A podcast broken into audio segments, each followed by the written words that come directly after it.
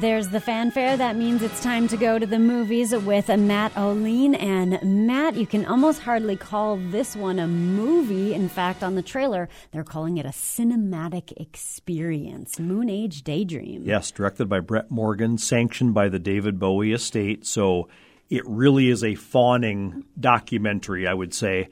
Uh, which which might be the only thing I have to pick at it slightly. Uh, but yes, it feels like you're watching a two hour and 15 minute video installation at an art exhibit. Mm. That's how it kind of feels. You get uh, a lot of concert footage from the early days, the, the Ziggy Stardust days when he was doing gender bending roles, which was incredibly groundbreaking at the time. Now looking back, uh, he was really the first, you know, major rock star to dress as a woman or dress as a character, Ziggy Stardust. He was a shapeshifter. He was a shapeshifter. Every album sounded different from the previous one. He didn't like to recreate sounds. Every haircut was different. The haircut was different. then suddenly in 1984, when I was in college, he goes back to pop. You know, Let's Dance, China Girl. That album was was very pop and hit hit the charts at number one.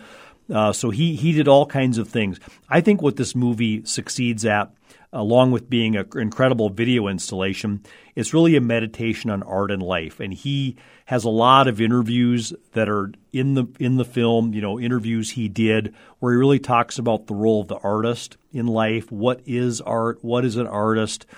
Does he really want all the stardom? What does he want? That kind of thing. And so it kind of goes back and forth between concert footage and interviews. He was a man who traveled a lot never really had a house. He lived in hotels a lot. Mm. You get a lot of that amazing footage of him walking in Southeast Asia and places like that, West Germany, where he famously recorded an album in the 70s. Uh, so it gives you a sense of the man, uh, not too much of his personal life. We only get snippets of kind of who his parents were. We get a snippet of this half brother that he had that ended up being schizophrenic.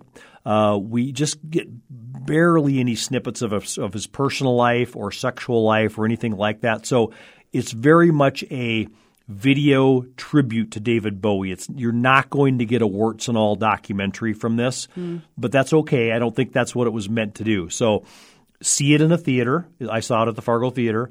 Uh, the, I mean, it, it's just bombard. It bombards you with images from his stage shows and from his life, mm-hmm. and I really enjoyed it. This is probably going to be up for the documentary feature Oscar, I would guess. Okay. But he did some other kind of art too. He sure did. He was an actor. He was in movies. He played the Elephant Man on Broadway, and his paintings, Ashley, are mm. fascinating. I he never really exhibited them, but they show them in the movie, and I think they're really good. He painted lonely men in West Germany. That was kind of his niche, and they're really haunting to look at. People should look these up uh, mm. on the mm. internet. You know, some celebrities who paint, we're like, oh, okay, you know what I mean.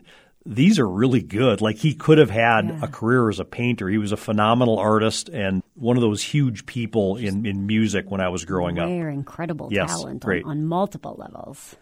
Well, we do also have a notable death in Hollywood this week. Angela Lansbury, of yeah. course. Uh, I would say people now know her from Murder, She Wrote. Uh, you know, the TV show mm-hmm. is Jessica Fletcher, but she won six Tonys, was a three time Oscar nominee as well, uh, finally got an honorary Oscar in 2013 she's one of these people. I don't know anybody who didn't like her. My mother watched every single murder she wrote.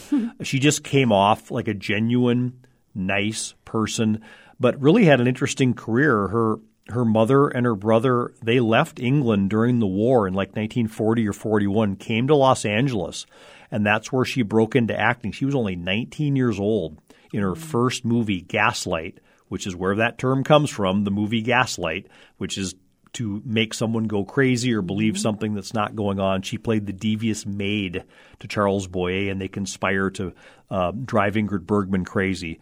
I think she knew early on she was never going to be a, a star, a star in the sense of Elizabeth Taylor type star. She, was often cast playing older people than she really was, and really on Broadway as Mame she really found her niche. Uh, and then Sweeney Todd, stuff like that. She was very good on Broadway as well. So a big loss. She was 96 nominated a few times, mm-hmm. winning only the honorary Oscar. But obviously, with the work that she did in television, she was also up for a number of Emmys.